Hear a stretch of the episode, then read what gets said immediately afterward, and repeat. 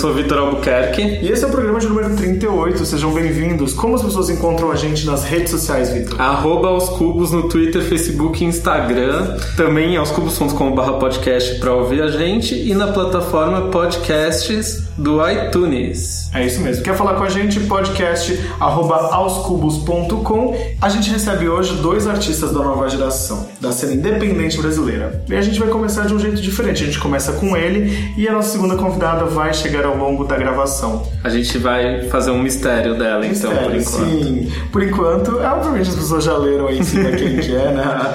Mas eu queria falar para vocês que o nosso convidado, ele é mineiro, veio para São Paulo pra, essa semana para participar da gravação do clipe do Benti, que é o nosso Luiz Coutinho aqui das gravações do podcast. E a gente quer dar boas-vindas então, Frederico. Alô, alô, muito obrigado. Olha só, essa aqui já começa assim na manso, é tipo manso, né? É assim, né? Vamos, É começar com, per... Vamos começar com pergunta, então? Vamos, Vamos lá. começar de forma diferente. Bom, você só tem um EP lançado. Sim. E tendo isso como premissa, eu pergunto a você, tipo, qual história você quer trilhar na música? Então, eu, eu não tenho, eu não tenho é, super planos, assim, dizer que eu Não quero ser. Caetano Veloso, sabe? Mas pra mim, a, a minha história na música é conseguir continuar contando história e, e encontrar pessoas que se sintam tocadas com o que eu faço. Enquanto eu conseguir fazer isso, pra mim eu tô feliz. Legal. Eu sei que é horrível perguntar isso, né? Tipo, porque é, eu como jornalista e tudo mais, mas como que a gente pode encaixar você num meio, no meio musical, assim? Em que categoria? É difícil mesmo, é, é para mim ainda uma das maiores dificuldades. Mas sempre que alguém me responde, eu, eu acho que a única coisa que eu consigo dizer é que eu faço música brasileira com elementos eletrônicos. Acho que transita entre alguns gêneros, né? É meio difícil de categorizar exatamente. Tem uma coisa meio pop, tem uma coisa MPB, é meio indie também, de certa forma. Mas pra mim é, é, é isso, é uma MPB eletrônica, dá pra dizer isso? Dado assim. A gente vai rodar a vinheta, então a gente já volta com a volta do Top ou Flop.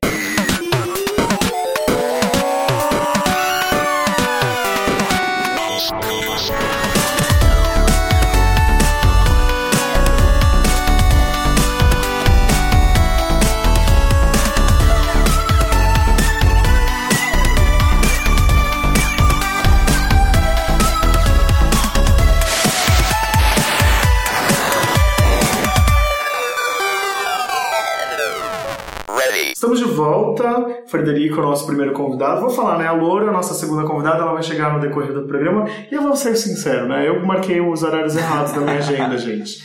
Um horário com Acontece, errar um ano. um e um horário com o outro, né? Fiquei pensando aqui no intervalo, falei, ah, gente, conta não conto, por que que deu esse pau aqui nessa agenda? Fui, eu sou uma pessoa extremamente organizada, mas às vezes, só com o podcast, né? Que minha vida pessoal é uma loucura.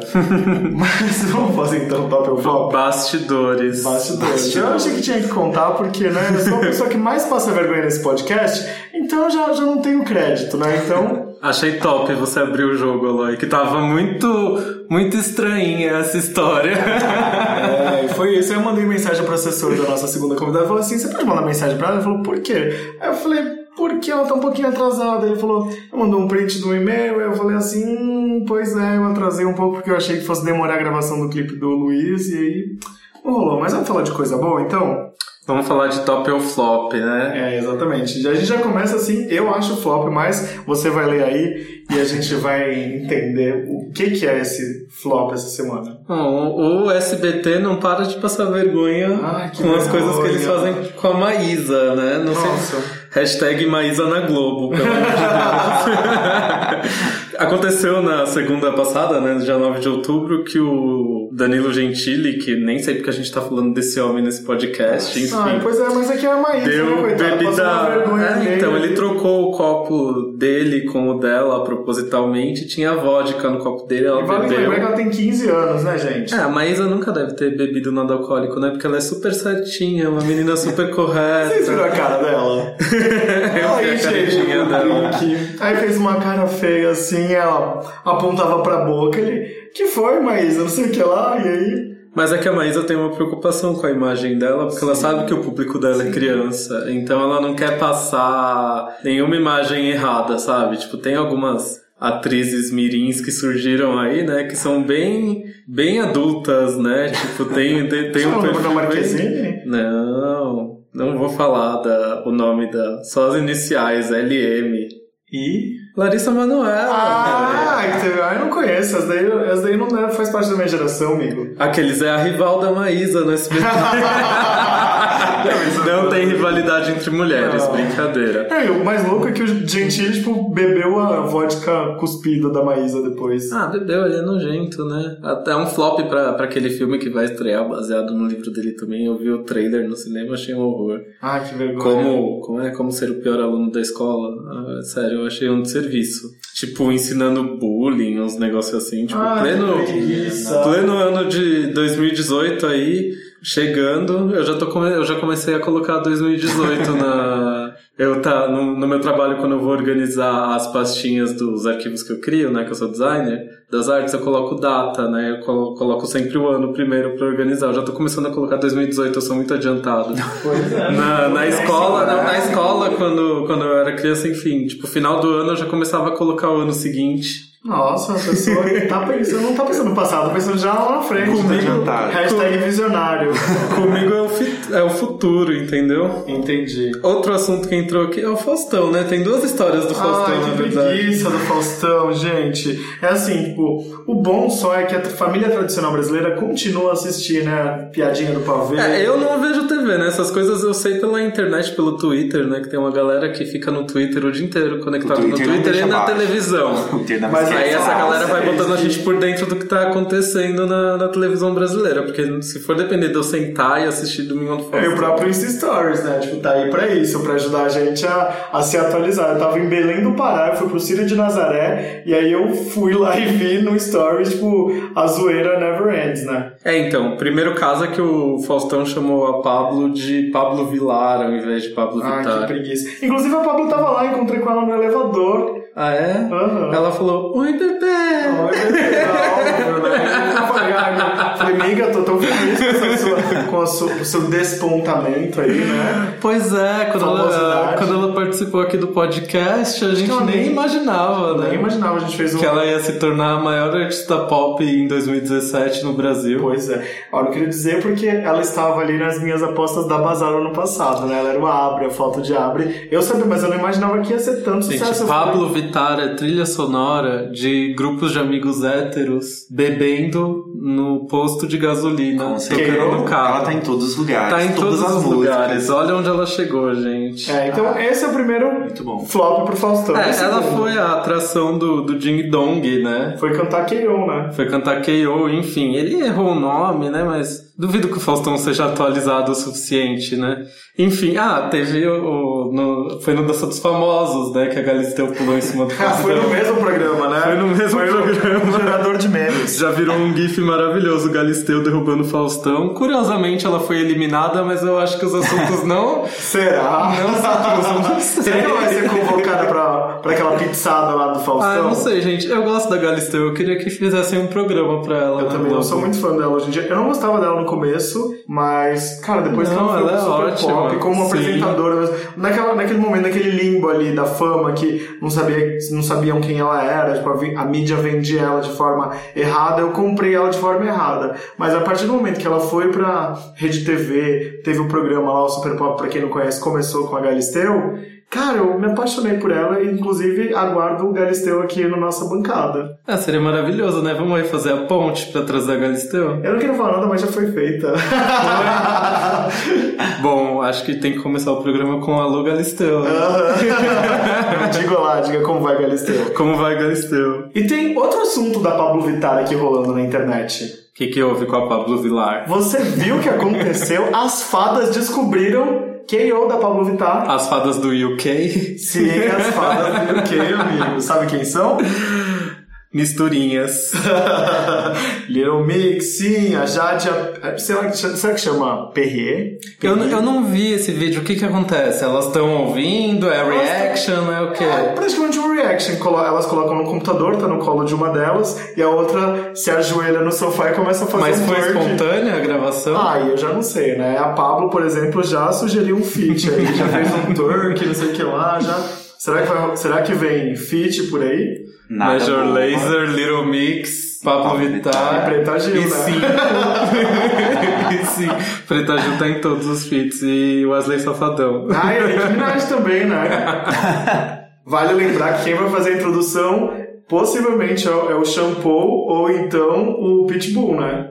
Acho eles, que, né, já pensam acho que o shampoo, o shampoo tá trabalhando mais. Eu acho que esse, é, o Shampoo esse ano aqui fez feat com Deus e o mundo, né? Total. Será que a Warner tá pagando aí pra ele fazer todos esses feats? Ah, ele tá querendo voltar, a evidência, né? Começo dos anos 2000 ele era dono ali das paradas. Ah, o shampoo é um, é um guilty pleasure pra mim, eu preciso confessar. Ah, ele é Amo, ótimo. amo, me lembra músicas incríveis dos começos dos anos 2000. E eu amo essas músicas novas com Dua Lipa, acho Não, incrível. ano E passado- remix, inclusive. Ano passado, quando ele entrou no, no remix de Chip Thrills da, da Cia, Cia. eu meio que não gostei a primeira vez que eu Sério? ouvi, mas aí, tipo, agora eu prefiro ouvir a versão, a versão remix com da ele. música. Tem um, tem um remix de Hair da, da, Little Mix também, né? Que é com ele. Ah, tem Que a versão do é- videoclipe. É, pra mim é melhor que a, que a original. Então, É, a versão do videoclipe eu acho maravilhoso. E ele, ele dá um saudosismo na gente, né? total, Tipo, total. A gente. Baby Boy lá no começo dos anos 2000. Não, e Beyoncé, né, gente? Agora a gente já falou aí de, de rappers e tudo mais. Beyoncé com J Balvin, né? Mas- Hashtag chupa Maluma. Você viu que E foi. dizem que é por causa da Blue É, exato. é, isso que eu sabia disso. Tu não é burra, Blue Eve. Diz que é por causa tipo, ela ama música e a Beyoncé fez pra deixar ela feliz. É isso, não é? Arrasou. Arrasou. Tá de parabéns. É, ser, ser filha da Beyoncé, né? Tem seus méritos. E por falar em Maluma, né? Outra pessoa que tá aqui no Top of Flop essa semana. Maluma? É, eu falei chupa Maluma. Ah, tá. Eu ia falar, a gente tá falando do J Balvin Sim, agora. falei. Hashtag chupa Maluma. J né? Balvin, best friend da Anitta. Só que não mais, né? O J Balvin Ah, é... desculpa, sim. Ah, tô confundindo. Para de se confundir, só louco. O J Balvin, best friend da Anitta. Sim, super. Inclusive a Anitta aparece no videoclipe, né? Me gente. Sim, aparece. Aparece. Mi gente. É, né? E por falar em- sotaque. É, agora eu tô aqui, ó, fazendo sotaque pra tudo. Depois que a Sarah falou que eu era sulista, posso ser qualquer coisa que eu quiser. Hashtag chupa Maluma. E vamos falar então da super best friend forever dele? Anitta, né? Pois é. Que fez uma declaração aí sobre a gravação do videoclipe. Eu achei essa maravilhosa. Ah, maravilhosa, né? A Anitta espontânea em tudo, né? Pois é, ela falou assim: temos cobras? Qual a chance da cobra vir aqui e picar meu cu? Foi meu cu mesmo que ela falou? Foi meu cu. Ah, olha só, eu vi só as re- re- reticências e não tinha visto. Eu tinha visto o vídeo, mas você eu não viu lembrava. a, a versão censurada. A versão pois é, eu achei. A gente ama a Anitta, né? Então, top, top, top pra ela. Ah, Pra quem não sabe, ela tava gravando o videoclipe de Is That For Me, parceria com a Alesso. Sim, na Amazônia. E, meu, olha que louco. Tipo, ah, encontrei com a Marina Morena, que é uma das. faz parte lá do grupo dela. Não sei se é de empresários, porque ela se auto-intitula empresária dela, né? Mas a Marina Morena tava comigo em Belém e saiu de Belém pra encontrar a Nira lá na Amazônia. E temos fotos iguais. Foi muito louco, porque eu postei, acho que é. Su, su- ai, meu, tem que ver o nome da árvore. É uma árvore que os índios se- é, usavam pra se comunicar. Ai, me fala o nome da árvore, que a hora que eu estiver jogando stop tem uma categoria árvore. Ai, que maravilhoso. Tem um é, top pro aplicativo que é o joguinho de stop de celular. Não sei se vocês já jogaram. É top, top, topíssimo. Topper. Enfim, é, é, um é um joguinho de celular que você joga várias partidas de stop assim com seus amigos. E é bem divertido. Tem uma categoria que é nome de árvore. Uau, não- maravilhoso. Só Eu perder nem com certeza. Exato. Samaúma, Samalmeira, Sumaúma e Sumalmeira. Você pode escolher qualquer uma Acho que dessas. Samaúma eu vou lembrar mais fácil. Samaúma árvore aí. Top então pra Anitta ou flop? ah, top, sempre. E outra cantora aqui, A que você Demi. não sabe o que ela passou. A Demi vai entrar na, na onda da Lady Gaga e lançar um documentário. Pois é, é será, será que foi inveja? Será que rolou? Ah, não, inveja Acho que não, acho que não. Talvez não tenha nenhuma relação também, né? Porque foi gravado durante as gravações. durante a gravação o do disco, disco né? dela. Inclusive, vocês ouviram o. O disco. Eu ouvi. Nossa, me fugiu o nome Tell do Me disco. Love. Tell né, Me o You Love Me. disco, né? Eu ouvi. É. E amei. Eu ia falar You Don't Do It For Me Anymore, mas Anymore. essa é outra música. Que eu acho Eu que é mais icônica que a Tell Me You é Love Me, mas é ok. título, né? Eu amei o disco, confesso. Muito eu bom, sempre, né? Eu sempre acho ela um pouco gritaria demais, assim. É, mas, nos Mas eu dois acho últimos que discos Mas eu não- achei que as influências do R&B, assim, achei Não, sensacional. nesse e ela disco tá novo cantando dela, ela muito. gritou bem menos. Não, ela muito menos, muito. A voz dela tá muito bonita. No Confident ela. Mas então, no Confident, Ela nesse daqui tá ela tá muito mais confidente do que no Confident. É, com certeza. É, no Confident parece que não tem muita identidade, né? Nesse tem É. uma identidade bem definida. E, Acho que ela tá se encontrando, assim, musicalmente pelo menos, eu, eu, vejo eu ela amei mais a, real, assim. a pegada Alpha FM do. E você sabe qual que é o, nome do documentário? Five Four. Como é? Ela tá Lady Gaga, Five para Foot de Two. É. Da Demi Lovato é Simply Complicated. Se fosse passar na Globo, qual seria a tradução? Complicado e perfeitinho. Óbvio! na hora que eu vi o nome do documentário, eu falei, mano, é isso. Que plataforma que vai ser Vai distribuída? no YouTube, amigo. É do Vai YouTube YouTube, sim, mesmo? sim, no próprio YouTube. É, no dia 17 de outubro vai, vai ser lançado no, no próprio YouTube. Acho legal lançar Mais no próprio como YouTube, hoje. né? Vai ser lançado hoje o, o documentário, hoje dia 17 de outubro. E eu acho super legal lançar no YouTube, né? Porque aí você não precisa ser assinante de nenhuma plataforma pra Mas eu tinha assistir. lido uma coisa que era, que era o lançamento, na verdade, de, de uma plataforma paga do YouTube, não? Olha. Talvez eu esteja mal informado. Vai que eu tô dando. Olha, Bom, Isso. vamos descobrir se você chegar lá e tentar ver o documentário e te mandar um boleto. se fosse pra pagar, eu teria começado com, com um documentário da Taylor Swift, né? Porque aí já veio o boleto de uma, de uma tacada só, né? Bom, né, no, no documentário ela também vai falar de problemas com álcool, drogas, doenças, né? Sim, você não sabe o que ela passou, né, amigo? Vai descobrir o que ela passou nesse documentário. Exato. Top, então, eu achei. Eu fiquei brincando no começo, mas eu, eu achei top. E de onde você tirou esse último top ou flop aqui, ó? Esse daqui eu achei a sua cara, do Moments do Twitter. Ah, você achou no Moments? Esse, sim, esse daqui eu achei a sua cara. Você pode ler, inclusive. Como seria se a Inês Brasil estivesse em Harry Potter? Aí fizeram aqui umas sátiras com os nomes dos livros, né? Aí tem a série toda aqui. Inês Brasil e a Monamur Filosofal. Inês Brasil e a Câmara da Alemanha. Inês Brasil e a Monique de Azkaban.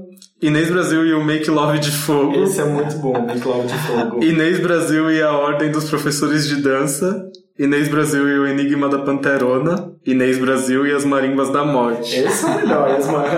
o das Marimbas da Morte é muito maravilhoso. Fala sério. gente, o pessoal no Twitter dá uma viajada, né? Pelo amor de Deus. Falando nisso, né? Inês Brasil, não, não tem mais falado dela ultimamente, né? Ela Não, anda- será que ela tá na Alemanha? Não sei, ela anda bem sumida. Ah, tem as montagens aqui, que maravilhoso, gente. Muito feio.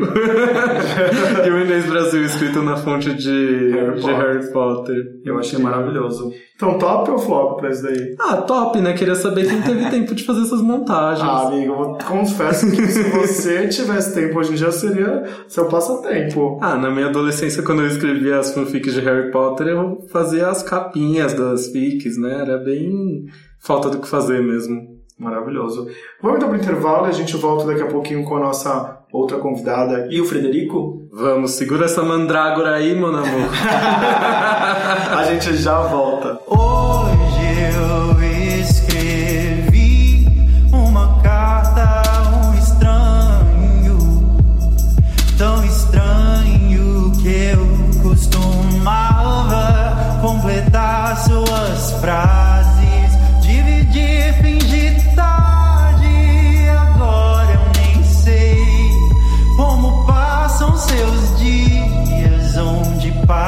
Seu olhar. O pior é esse olhar que não sou. Estamos de volta agora sim com a nossa convidada. Alô, seja bem-vinda! Desculpa te esquecer no churrasco, mas foi que. Tudo bem. Tudo bem, né? Já tá tudo certo Já tá agora, tudo já certo. estamos todos, todos aqui, Estamos família, todos aqui reunidos. família Restart reunidos. Pois é, mas vou xingar muito no Twitter. Não vai xingar muito no Twitter, hein, pelo amor de Deus. Bom, eu comecei essa pergunta ah, pro Frederico, eu queria fazer pra você também, que em comum vocês têm lançado um EP, o dele foi esse ano, o seu foi ano passado. Eu te pergunto, qual história você quer trilhar na música? Ou melhor, qual, o que, que você quer contar com a sua música? É, eu acho que cada um de nós tem uma luta dentro da gente. Então, um- uma coisa muito. que vem muito dentro de mim é contar uma história que. Da Terra mesmo, que todo mundo pertence aqui. Então, é, é muito, é muito isso, uma missão de, de mostrar para as pessoas que todo mundo pertence ao planeta Terra, que a Terra é o planeta de todas as cores, literalmente. Então, a- a- to- que outro planeta tem as cores que a Terra tem, sabe? E por que, que a gente não aceita isso? Por que, que a gente é, tem tanto preconceito com a Terra, assim, no geral, né? Eu acho que a minha música, ela conta muito essa história, assim, dos conflitos das pessoas, dos conflitos internos com, com a própria pessoa e com a Terra, né? Eu acho que é isso que eu... Acho que eu vou ter, ter essa, essa pergunta, essa provocação em mim a vida inteira, sabe? Então, eu acho que a minha história da música vai rodar em volta disso. Então é isso, a gente começou o programa de forma diferente hoje, porque eu sempre começo, é, falo de trabalho no fim, mas como vocês são artistas iniciantes, a gente tem essa pegada aqui no podcast, que é apresentar a música de vocês, então eu acho legal a gente começar com isso, pra falar assim, bom, eu quero ouvir o que eles têm pra dizer a partir de agora. Ah, Então, só pra ouvir o que ele falou.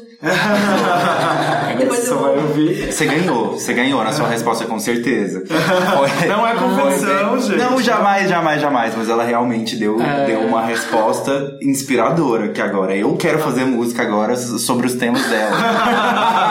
Olha aí, vem o feed por aí, arroba. Eu, Olha, eu achei, vamos lá, achei bem lá. bonito. Escuta, Louro. Louro. Fred- Louro. vamos, vamos subir essa hashtag Fredelouro. Bora lá então, vamos começar com perguntas esdrúxulas, já com os dois aqui. Opa. Mão na cabeça, que eles tiram. Tipo, perguntas esdrúxulas, preparados? Vamos lá, vamos lá. Bom, como minha mãe tá aqui em casa hoje, a mãe da Loura também tá aqui, eu quero começar com essa pergunta. Cite uma frase dita muito pela sua mãe. A minha, por exemplo, fala assim: Ai, nossa, tal coisa, vou ter emocionado. Ai, achei que fosse morrer. Era, é a frase que minha mãe mais fala na vida. E aí, tudo eu usou ela, que é: Nossa, mãe, nossa, achei que fosse morrer. Tipo, com uma emoção muito grande. Qual que é a frase que sua mãe. Como que é o nome da sua mãe? Mari. Dona Mari. O que, que a Dona Mari fala? É difícil, né? Tô aqui pensando Nossa. já. Nossa, não tem aquelas coisas, aquelas frases assim, tipo, nossa, imagina se pega no olho, leva seu casaco, menino. Dona Mari, você quer responder pra gente? Mãe, o que, que você mais fala pra mim? É, o que eu falo, o que eu mais falo, gente, filha, isso é muito moderno. Não, é- isso é muito moderno. Eu falo, mãe, não é moderno, é contemporâneo. moderno é 1930. É verdade, é, tá certo. A dona Sandra, minha mãe, não, é, não, não sei dizer. Eu acho que a coisa que ela mais fala pra mim é toma muito cuidado. Toma viu? muito cuidado, filho! Toma muito cuidado. Toma tipo, muito é cuidado. a frase que eu também ouço muito da minha mãe. Com certeza, se eu fizer uma busca no WhatsApp, a frase de maior incidência da nossa conversa é Nossa. toma muito cuidado, filho. E Dona Elvira, fala o quê? Tô aqui tentando pensar no que minha mãe mais fala. Eu não sei. Não? Minha mãe não é de jargão. Ah, Vicky, eu acho que é assim. Só é uma pessoa aquela serena. Ela é sua mãe é praticamente uma É Buda. serena pra você, né, É óbvio. Você acha que eu puxei esse temperamento de onde? Pois é. Não, Ah. minha mãe fala uma coisa que eu acho muito engraçado, mas ela sempre fala, tipo, uma vez por semana ela fala, fala, minha filha, se eu tivesse esses peitos, essas, essas bundas, assim, eu só ia só com glitter no peito. Daí vem a sua, sua paixão por cor, vem de onde então, amores? E qual foi a melhor coisa que aconteceu a vocês nesse ano 2017? Acho que pra mim a melhor coisa foi um show que eu fiz em Vitória. Foi o primeiro show do EP. E foi sensacional, cara. Melhores pessoas estão em Vitória. Quero voltar. me, me chamem de volta. Alô, Alô Silva. Alô, Silva! Tô aqui. Vamos se amar, vamos ser amigos. Ah, a melhor coisa que aconteceu esse ano também foi... Um foi... show em Vitória, não, Foi brincadeira. o show, não, mas foi o, o primeiro show do EP também, foi o show de lançamento do clipe, né? na Onde verdade. foi? Foi na Plug Co, lá na Benedito Calixto. Hum. E nossa, foi muito legal. Foi o meu primeiro show grande, assim, foi muito bem aceito, então fiquei feliz. Legal. Legal. E deixa eu falar uma coisa aqui, tá todo mundo calibrado hoje aqui. Eu fui pra Belém do Pará, eu coloquei na mesa aqui pra todo mundo beber é, cachaça de jambu. Você já tinha tomado, amigo? Já tinha tomado, tô aqui que a boca treme, que eu nem consigo falar direito nesse podcast. Então, assim, se vocês virem umas bocas meio moles aqui, a culpa é do jambu. E vocês sabiam que lá em Belém, boca de jambu é fofoqueiro? Ah, é? O sinônimo da boca de jambu é fofoqueiro. Eu amei isso. Ah, eu acho que faz sentido. Que a boca treme, né? Não consegue ficar É verdade, parada. sem controle. Não tá, Tem, depois- tem que soltar ali o, o bafão, a Pois é. fofoquinha. Óbvio, eu sou boca de jambu, né? E qual é a coisa mais nojenta que vocês já fizeram na vida? Não eu não sou uma pessoa muito escatológica. assim. Ah, sei lá, alguma história. Tipo, acordei à noite e tinha uma barata andando em mim. ah, sei. isso já aconteceu comigo. Real? Real. Não, Com- mas comigo já também. já aconteceu. Acordei com uma barata andando em mim. Mas eu não tenho esse nojo e, e- e esse medo louco que Esse as pessoas têm com que as pessoas têm com, com barata. Ok, não é, não é um, um animal que eu quero por perto, mas não, não tenho tanto asco assim. Nossa, o meu foi o primeiro beijo que eu dei num menino. Foi nojento. assim. Não porque era um menino, mas porque era nojento mesmo. Foi nojento. Assim, Sabe beijo de criança? Assim, lógico. Não sabe nem o que tá fazendo, tá É, tentando não. imitar o que vê na televisão, Nossa. né? Fica uma Mas aquela boca murcha, Não né? A coisa mais nojenta que já aconteceu comigo foi escorregar no gorfo de alguém e cair em cima dele. Ah, que agonia. Mas não foi algo que eu fiz, foi algo que aconteceu comigo. É, a coisa que mais, de mais nojenta aconteceu comigo, eu tava passando de bicicleta é, sobre uma ponte, assim, aí, tipo, eu caí, caí, tipo, numa vala. Ah, você caiu numa vala. Era uma vala. Eu era muito pequeno, mas eu lembro, assim, tipo, ai, que nojo. A sensação. Ai, com certeza. Ah, A textura, consigo pensar, credo. Vamos falar então, já, já que a gente já falou sobre essa. Eu não tenho nada que chega perto disso. Ah, você é, né? Super santo, imagina. Não, mas de cair na vala é muito nojento. Tipo, Cair na vala e se ralar. Bom, já que a gente entrou nesse assunto aqui. Que engraçado, né? Tinha essa pergunta no. Tinha essa no pergunta roteiro. já no roteiro, só subir aqui um pouquinho. Você está dormindo e uma barata sobe na sua cara. Você prefere continuar dormindo e nunca saber ou acordar e fazer alguma coisa? Eu vou andar bem na sua. eu com certeza vou fazer alguma coisa. eu também, eu não consigo Não- não dormir vou. com alguma É. coisa me incomodando. Como diria a música do Só Pra Contrariar, o que, que vocês fariam na barata? Sei lá, tira, tira, tiraria com a mão, assim. Eu tiraria com a minha mão a barata dela. Seria isso? Aconteceu Com isso certeza. comigo esse ano na casa da minha mãe. Surgiu uma barata do nada. Quando eu tava dormindo, ela não chegou a andar na minha cara. Ela, tipo, eu acordei ela tava no meu braço. Eu persegui ela até a morte. Mas exatamente. Ai, Eu acho que pra mim- Ela né? entrou, ela entrou assim no, no sofá-cama, eu abri, tirei a tampa do sofá e ela saiu, foi pra um canto embaixo da mesa do computador, eu cacei ela até a morte. Você Acho que pra mim seria algo assim. Porque assim, eu, eu não ia conseguir né? dormir em paz, sabendo que ela ia aparecer lá de novo. Eu não tenho medo de barata, mas eu tenho nojo, eu acho sujo, nojento. nojento. Então eu tomei banho, eu troquei o lençol, enfim. Se ela continuasse viva, eu não ia ter paz, entendeu? Não, com certeza eu mataria também. Pra não correr o risco dela subir em cima de mim de novo. Ah, que agora, Agora, nosso amigo que Quem tem pânico de barata, né? É normal as pessoas terem pânico de barata. Sim, é o pânico que as pessoas normalmente têm de barata, eu tenho de mariposa. Nossa. Eu posso ver uma mariposa. Tem de borboleta. Nossa. É. Nossa, eu não consigo. Teve uma vez que eu tava lá no Bem Bom com o meu marido, aí entrou uma mariposa pela janela, eu comecei a gritar, aí ele achou que tinha acontecido alguma coisa, que eu tinha me machucado, aí eu saí do quarto e falei, tira esse bicho daí. Claro que cortou o clímax, né? E uma coisa que eu queria, dessa, falando dessa coisa nojenta e tudo mais, queria ligar pra aquele nosso amigo que, o, que um rato subiu na privada. Dele. meu que Deus. nojo! Ah, ele viu o rato saindo pela privada. Ai, Falou que aí, que ele tava com medo de usar a privada. né? Imagina que agonia, a pior, pior situação, né? Nossa. É, é, é, coisas que acontecem mais acho que quando você mora em casa, né? Eu de onde veio um rato, né? De onde, De onde veio? Pode vir mais, né? Eu sempre, eu sempre tive essa neura, né? A gente sempre faz uma pergunta das neuras aqui, não lembro se tá no roteiro. Mas enfim, eu sempre tive essa neura de sair alguma coisa da privada. Sempre tive medo de sair barata, por exemplo, ou algum Minha mãe sempre fala, deixa a tampa da privada Então, eu- fechada. Desde criança eu olhava pra ver que tinha dentro da privada, assim, só depois Mas eu- nesse caso aí, nem tava com a tampa baixada. Né? Ai, que Nossa. favor. Vamos mudar de assunto, vai? Vamos para um assunto menos nojento. Qual foi a última vez que vocês alugaram um filme numa locadora? Vocês lembram qual era? Tinha algum filme que vocês alugaram mais de uma vez porque vocês amavam? Ah, quando eu era menor, meu pai vivia na locadora. Então, eu acho que foi até os, os 12, 13 anos eu aluguei filme na locadora. Depois disso, a gente não alugou mais. E qual E era você o lembra de filme algum que marcou? Já sei, foi a maratona que eu fiz de Lost. É, com 12 anos.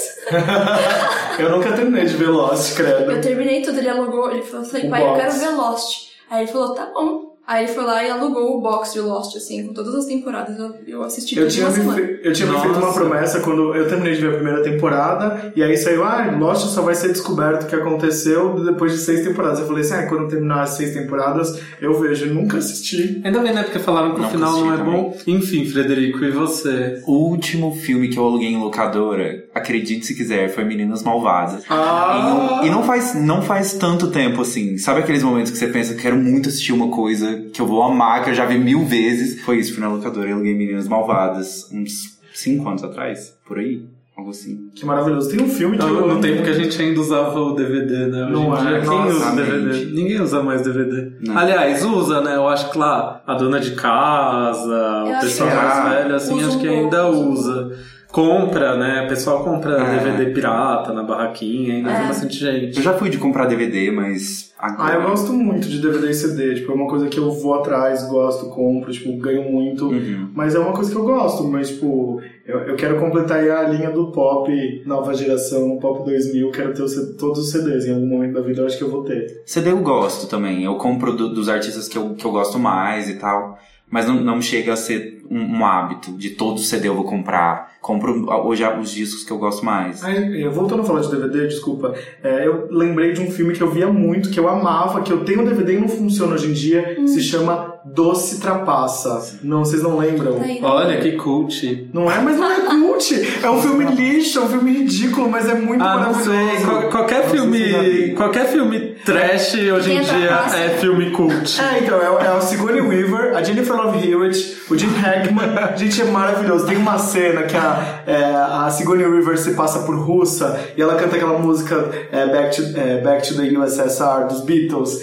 É a melhor coisa. E aí, tipo, o garçom chega assim pra ela e fala assim: Você quer dar, um, é, você quer dar uma mordida no meu salsichão? Ela dá, dá. Tipo, é muito maravilhoso esse filme. Eu queria poder assistir, porque não tem na Netflix, não tem em lugar nenhum. Nossa, juro que eu não lembro desse filme. Enfim. O que faz vocês andarem por aí? Complementando. A pé, de ônibus, Uber, metrô, etc. Eu ando a pé. Eu, eu tinha um patinete, na verdade, que eu ia pra escola. Eu ia pra escola de patinete. Então era meu transporte público. era de patinete. Quando eu tô aqui em São Paulo, eu ando bastante de metrô. Mas em Minas, eu ando basicamente de carro, de Uber. Acho que é meio que por aí. E qual o motivo que faz vocês aí, tipo, saírem de casa, tipo, pra ficar pensando na vida de repente? Eu gosto muito de sair de casa. Eu não sou uma pessoa de ficar muito em casa. Eu saio por, por qualquer motivo, me tiro de casa. Mas ver os meus amigos, é, eu vejo sempre, quase todos os dias, estou fora de casa. Nossa, eu não sei, eu tenho estudado e trabalhado tanto que eu acho que é muito raro, assim, eu sair de casa pra fazer qualquer outra coisa que não seja isso, sabe? Mas geralmente é pra ver meus amigos de domingo, mais ou menos. É. Nossa, domingo é um dia que eu odeio sair, eu tenho esse negócio, tipo, até saio se tiver algum compromisso, um aniversário, alguma coisa assim, mas domingo é um dia que eu gosto de ficar 100% deitado, vendo Netflix, fazendo nada. Nossa, eu sou o total oposto. Domingo eu quero sair pra eu esquecer Eu que é domingo, porque é, o É. dia que mais me deixa Mas eu não agoniado. Entendo na segunda-feira, porque eu, ter nossa, eu tô exausto. Ah, mas não precisa também ir pra louca no domingo. Nem tem mais, né? Queria, É, saudades. É, já saí, já saí muito na louca do domingo, eu acho que eu tô ficando velho mesmo. Eu acho também. Essa matéria que saiu do. É é um texto, na verdade, do Bruno Astuto, que saiu no GQ do, do mês passado, que fala sobre o, o, fe- o fechamento das boates e tudo mais. Tem muito a ver com a nossa geração. Procurei na internet que esse texto é bem legal. Eu nunca ficaria ou transaria com alguém do signo D. Ares. Ah, com dois arianos na mesa, pessoa corajosa, hein? Não sabe o que tá perdendo. Mas olha, eu vou, eu vou ser muito sincero. Eu Tudo bem, eu sincero. sou é casado. Meu marido não reclama. Inclusive gosta muito. É por, preconceito do que a galera fala. Eu entendo muito pouco de signos, assim, eu fico repetindo as coisas que eu escuto. E. Você- Vocês podem me informar, né? Se você procurar aquelas listas de melhores signos pra namorar, Ares tá sempre no top 3. Sério, Sim. E louro. vou acreditar. Libra e Ares são signos complementares. São, são, já, já ouvi. Eu acho que o pior signo sempre é aquário, né? Nessas listas, É. pelo menos, né? Não sei, eu sei que acho que não com virgem. Ai, virgem é difícil, né? Ares e virgem é difícil. Virgem é muito regrado, a gente não tem saco pra isso. E o que você faria se o mundo fosse acabar amanhã? Eu comeria muita lasanha. Hum. Hum, meu Deus. Não, eu acho que eu pediria desculpa pra todas as pessoas que eu tinha que pedir desculpa, assim, sabe? Aquelas Olha, coisas que você também fica- a Ariana, né, amor? Listinha de brigas. Nossa, essa listinha ó, deve ser. É, é grande. Não, eu não, não brigo muito com as pessoas, mas eu tenho uma. Elas que brigam com você, né? Não, é tipo, eu não gosto muito de conflito, por incrível que pareça. Eu não gosto mesmo. Então eu acho que é muito. É uma questão, é, tipo, sei lá, uma vez por ano eu brinco muito forte com alguém, por algum motivo, sabe? Só que tem que deixar, tem que ser o ápice, assim, da minha. Sabe? Da minha tolerância, eu acho. Então tem aí uma, um acúmulo de pessoas que. Ah, as pessoas com quem eu não falo mais é Look What Made Me Do, entendeu? Tipo, Ótimo. Esse clipe, inclusive, nossa. e vocês já escreveram alguma carta pra algum estranho? Com certeza. A música fala disso, né? A música fala disso. Não, é, não era uma carta, uma carta, carta mesmo. A carta é um símbolo. Mas já despejei algumas coisas que eu sentia com algumas pessoas. Ao estilo As Vantagens de Ser Invisível? Nem tão pesado assim. Nem tão pesado assim. Mas eu acho que é 13 Reasons importantíssimo. Why. Aí é, não é as fitas, amor, são as cartas. Mas escrever uma carta e dar pra um estranho ou escrever uma carta sem ter um estilo? Acho que o Fred vai poder te explicar melhor, né? É, é, não. É porque a minha música chama Cartão Estranho, né? Fala- mas fala mais sobre. é, sabe quando você não reconhece mais uma pessoa que foi muito importante, assim? e dizer pra essa pessoa, tipo, quem é você agora? o que está acontecendo? Já, é mais já, sobre acho que- isso. Acho que todo mundo já passou um pouco por isso. Com Mas certeza. na literal, assim. Na literal. Qual foi a última vez que vocês escreveram uma carta pra alguém? Vocês Ou lembram? pode ser um bilhete também. É, que não é uma coisa que pegou tanto nossa geração, né? É, não. Eu tenho, eu tenho uma história boa dessas. Eu tinha um melhor amigo na escola e. Com, com, ele, ele era muito meninas malvadas, assim. Muito, muito. Assim, ele adorava uma intriga, adorava uma, uma, né? Ele adorava colocar a gente, eu, com mais alguém, sabe? Ele adorava ficar fazendo essas coisinhas, assim. Aí chegou uma hora que a gente se separou de vez, assim, e ele colocou uma galera contra mim na sala, assim, umas coisas insuportáveis de, ai meu Deus, que, que tédio desse cara, sabe? E aí chegou, só que a gente se gostava muito, então chegou um momento que eu esqueci o meu diário, que eu tinha um diáriozinho, assim, que eu colocava tudo que eu pensava, assim, Burn. Esqueci. eu esqueci ele lá, e é lógico que ele pegou. Que ele era muito intrigueiro. Aí ele pegou esse, esse diário e aí ele escreveu uma página e, escre- e deixou lá no, no diário. E aí no dia seguinte eu peguei e fui ver, ele tinha escrito. Eu sabia que era ele. Mas a gente começou a falar, tipo, ah, o fantasma que escreve no meu diário e tal. E a gente começou, a gente ficou uma semana, um mês, não lembro agora exatamente quanto tempo a gente ficou. Sempre, toda vez da aula eu esquecia o diário lá, ele pegava, escrevia alguma coisa e, e a gente foi se conhecendo muito mais se escrevendo estranhamente do que conversando na, olho no olho, assim. Eu acho que ele era muito isso, tímido. Que legal, demais. Nossa, Nossa, é eu roteiro de filme. Não é. Total, total. Se é. corresponder com uma é. pessoa com quem você tem um problema. Vamos fazer uma segunda versão do Vamos clipe. lá, vamos lá. Descobri umas coisas dele que, eu- que ele nunca tinha me contado em sete anos de amizade. Nossa, que Olha, engraçado. Cartão Estranho parte 2 vai estar no meu próximo EP, gente. Inspirado na história da Louro. É muito louco isso. Eu, pra me livrar de pessoas, eu escrevia cartas pra elas. Num... E em dois casos eu entreguei pra elas. Três, na verdade. E foram bem intensas, assim, as respostas dela. Porque eu falava tudo que eu achava, né? É, tanto que eu tinha um espaguete que, tipo, ele resolveu sumir da minha vida. E aí eu falei assim, cara, eu preciso dar fim em você na minha vida. Escrevi essa carta. E de depois de um tempo de ele fazer ghost, não sei o que lá, ele retornou. Aí ele falou, ah, se você quiser conversar, eu falei, olha, eu não quero mais conversar, mas você tá aqui uma mensagem que eu escrevi pra você no dia seguinte que a gente terminou. E aí foi difícil pra pessoa. Nossa. Quando eu era Exato. adolescente, eu escrevi uma carta pra uma menina que estudava comigo que eu gostava. uma menina. Momentos. Emprestei um livro pra ela e, tipo, deixei a carta dentro. Nunca falamos a respeito Nossa! Nossa, nessa história de contar que se E- gosta, é, e- eu tenho uma outra história. Teve um namoro meu que terminou, aí, tipo, a gente ia ter uma conversa depois. No dia da conversa, eu levei uma carta pra ele também. Não deu em nada, mas eu escrevi uma carta, tipo. Dessa coisa de Porque eu achava que a gente não devia terminar, enfim. Dessa coisa de contar que gostava pra alguém, a primeira menina que eu falei que eu gostava dela, ela riu, né? Por que será?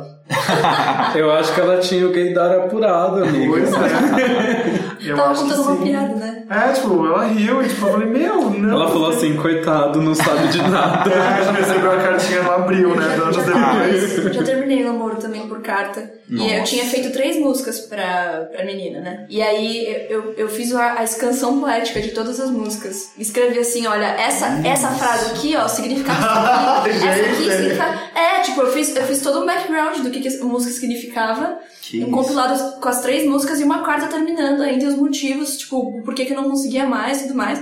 Fechei, fiz uma caixa pra ela, pintei uma caixa enorme, assim, tipo, coloquei todas as coisas que, a- que a gente tinha significado, alguma coisa assim, e tipo, ó, toca que você tá perdendo, sabe? Olha e aí, Isso, cara, ela tem história pra cinco álbuns. eu tô chocado. Quando você tiver sem ideia de compor música, Vou te pega, procurar, vamos escrever junto. dá, um- dá uma ligadinha pra ela. Já sabe. Sabe aqui. Amei. Vocês prefeririam ficar um ano sem sexo ou sem internet? Sem internet. sem internet. Hum, quero ver na prática. Mãe, Existem sem- todas as quero, eu quero ver como respostas. vocês vão conseguir fazer sexo sem internet aqui de Realmente seria difícil em 2017. ó. Perfeito. Como você vai marcar, né? Vai ter que dar sorte na boate, né? Muito difícil.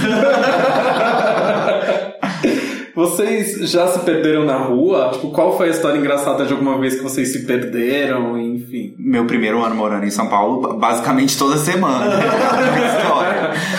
Com certeza. Eu já tive uma história de que eu. Mas, mas não lembro exatamente os, os locais aqui em São Paulo. Mas entrei em um ônibus, fui parar em um terminal que não era onde eu queria chegar, e dentro desse terminal não consegui encontrar de forma alguma como chegar onde eu de fato queria. Peguei uns quatro ônibus, e até que chegou um momento que eu parei e pensei assim: não dá mais, não dá mais. Chamei um Uber e voltei pra casa, desisti do que eu queria fazer. Foi melhor do que tentar me encontrar aqui. Nossa, é, comecei a andar sozinha muito, muito cedo, assim, né? Muito menina. Então, que eu me perdi, em qualquer lugar que eu ia, eu me perdi, assim, pra, tipo, ah, filha, vai na padaria comprar pão. Eu falava, tá, é na esquina, beleza. Chegava, tipo, sei lá, da esquina eu falava, onde que é a padaria, sabe? E aí eu ficava dando voltas no quarteirão, assim. Aí depois de um tempo eu comecei a, a melhorar meu, meu radar, assim, no, no geral. E, mas eu acho que muitas vezes que eu me perdi era no centro. E era muito tenso pra mim, porque eu tinha aula no centro, eu trabalhava no centro também. Então, eu tinha que é, ficar prestando atenção, tinha que ficar prestando atenção é, para onde eu ia, à noite ainda, sabe? Então, eu tinha que eu usava uns casacões, assim, pra me disfarçar, alguma coisa assim, porque eu sempre me perdia, sempre. Assassino de Revenge. Casaco de assassino de revenge. Nossa, teve uma vez, quando eu tinha uns 13 anos, eu fazia curso de desenho em Santos e morava em Praia Grande. Aí teve uma vez que eu peguei o ônibus errado, que ia pro Maitá, em São Vicente, que é um bairro super afastado, assim, né? Aí quando eu fui ver, começou a entrar num lugar que, tipo, era uma estrada só com mato em volta. Aí eu falei, pra onde eu tô indo? Aí eu levantei desesperado, assim, aí a mulher, você tá perdido? Tô. Aí uma... Será que Lagoinha? Exato, e eu não tinha dinheiro pra pegar outro ônibus, não. Nossa. Tava com dinheiro contadinho. Aí a mulher ficou comigo, desceu comigo no ponto seguinte e ficou comigo uma hora e meia esperando o ônibus. E passou o cartão dela pra mim, eu voltei pra casa. Aí eu cheguei em casa achando que minha mãe ia estar morrendo, ia ter chamado a polícia, ia estar desesperada. Aí eu cheguei, e minha mãe não tava nem aí. Tava dormindo quando Ela não tinha nem percebido que eu tinha demorado uma hora e meia a mais pra chegar em casa. Eu fiquei tão decepcionada dia. Nossa, quando eu era pequeno, eu tinha mania, assim, de falar, tipo, ah, eu vou embora dessa casa. E, tipo, pegava um ônibus e ia pra casa do meu pai, assim. Aí a mãe, tipo, via à noite lá me buscar, tipo, ai, ridículo. Eu fiz isso umas três vezes, tipo, ai, péssimo. E qual frase vocês eternizariam num GIF da Gretchen? Essa é a mais difícil de todas. Ai, Frederico, já conhece uma coisa, já, já veio preparado. Você sabia que você veio aqui há mais de um mês. Deu Eu devia ter me preparado, devia ter me preparado. Vamos pra Loura, então. Joga essa batata quente Vamos pra lá, Loura. vamos lá. Putz, qualquer, pode ser qualquer coisa. Pode ser qualquer coisa. Sai hétero. Eu acho que é. Ah, mas já tem tanto- aquele lá da Nicole Bosa é tão maravilhoso já, né? Tipo, Ah, Com tá. certeza. Putz, Sai da é a frase da minha vida. Eu tô numa mistura de memes, na verdade, porque essa semana eu fiquei preso naquele meme da- dessa boneca Bebe Chora. E aí agora eu misturei ele com o meme da Gretchen chorando, escorrida, assim, ó, na fazenda. então a gente pode misturar as coisas Pode. e fazer essa boneca Bebe Chora com a Gretchen. Dá pra fazer, tipo, ela bebendo e depois ela chorando. É perfeito. Isso, então essa boneca bebe e chora. Maravilhoso. E é isso, sobreviveram a perguntas esdrúxulas? Sobrevivemos. Sobrevivendo. Vamos pro próximo Beleza. intervalo, que música sua você quer ouvir, Loro? Dois, dois, pode falar. Dois, então a gente vai ouvir dois da Que clipe Loro. é lindo, e a gente né? já... Nossa, que clipão da porra. Obrigada, gente. muito, muito legal, muito... A gente sempre fica assim, né? Tipo, um clipe independente tão bem produzido, tão bacana, é legal de ver. Então vamos, vamos rodar aí e a A gente mãe já da volta. tá ali, ó, assim, tá agradecendo, Minha ó. mãe é produtora. Maravilhosa, palmas. Palmas. Vamos ouvir então dois a gente volta daqui a pouquinho para o caderno de perguntas.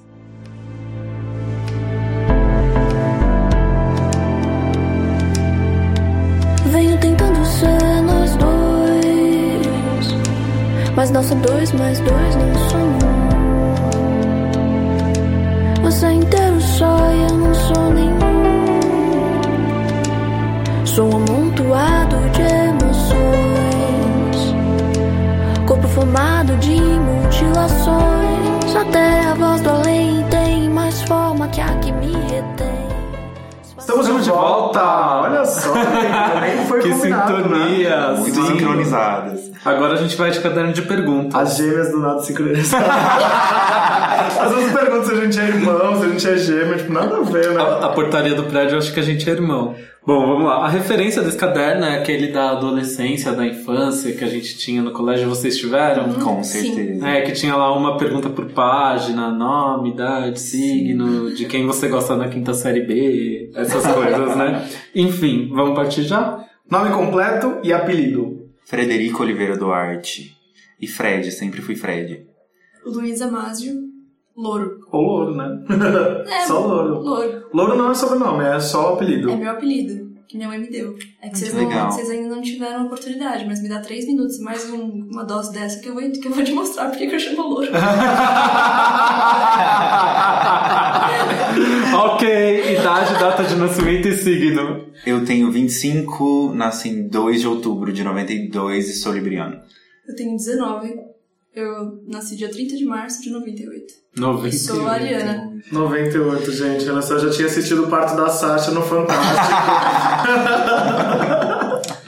Vocês se complementam, né? Porque Libra e Ares são signos complementares. Pois é, eu tô aprendendo sobre isso hoje. É, exato. E você com preconceito com Ares? Ares é o paraíso astral de Libra. E o que que isso significa? Alguém pode me dizer? Significa que os signos complementam. Meu primeiro namorado era libriano, a gente se dava muito bem. Olha só. Exato. Então tira esse preconceito da gaveta. Tira Já esse foi, já Desinstaura esse ranço. Perfeito, não. Qual a cor que vocês mais odeiam?